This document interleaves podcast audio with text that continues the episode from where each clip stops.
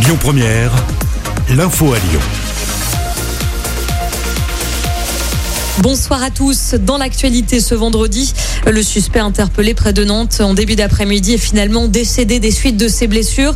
Il avait agressé une policière municipale. L'agent en question a été gravement blessé à l'arme blanche ce matin. L'individu aurait dérobé son arme de service avant de lui infliger plusieurs coups de couteau. L'homme avait pris la fuite. Un important dispositif a été mis en place pour le retrouver, avec notamment l'appui du GIGN. Les écoles alentours ont dû être confinées. Lors de son interpellation, deux gendarmes été blessés par balle. L'actu, c'est aussi la levée dès la semaine prochaine des demi-jauges instaurées dans les classes de 4e et 3e. Cette mesure était encore en place dans les collèges de 15 départements en France, comme le Rhône et la Loire. C'est une annonce de Jean-Michel Blanquer ce vendredi.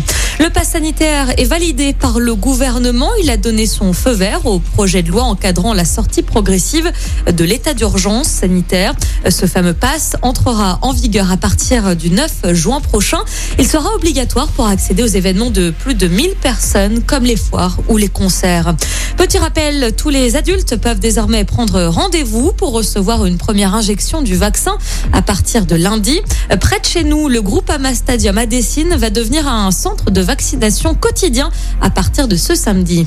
Une grève illimitée commence au SAMU du Rhône. Les agents de régulation dénoncent le projet de disparition des numéros d'urgence comme le 15, le 17 ou le 18 au profit d'un numéro unique, le 112.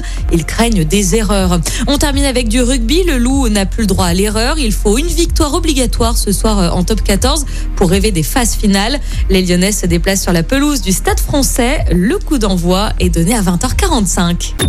Écoutez votre radio Lyon Première en direct sur l'application Lyon Première, lyonpremière.fr et bien sûr à Lyon sur 90.2 FM et en DAB+. Lyon Première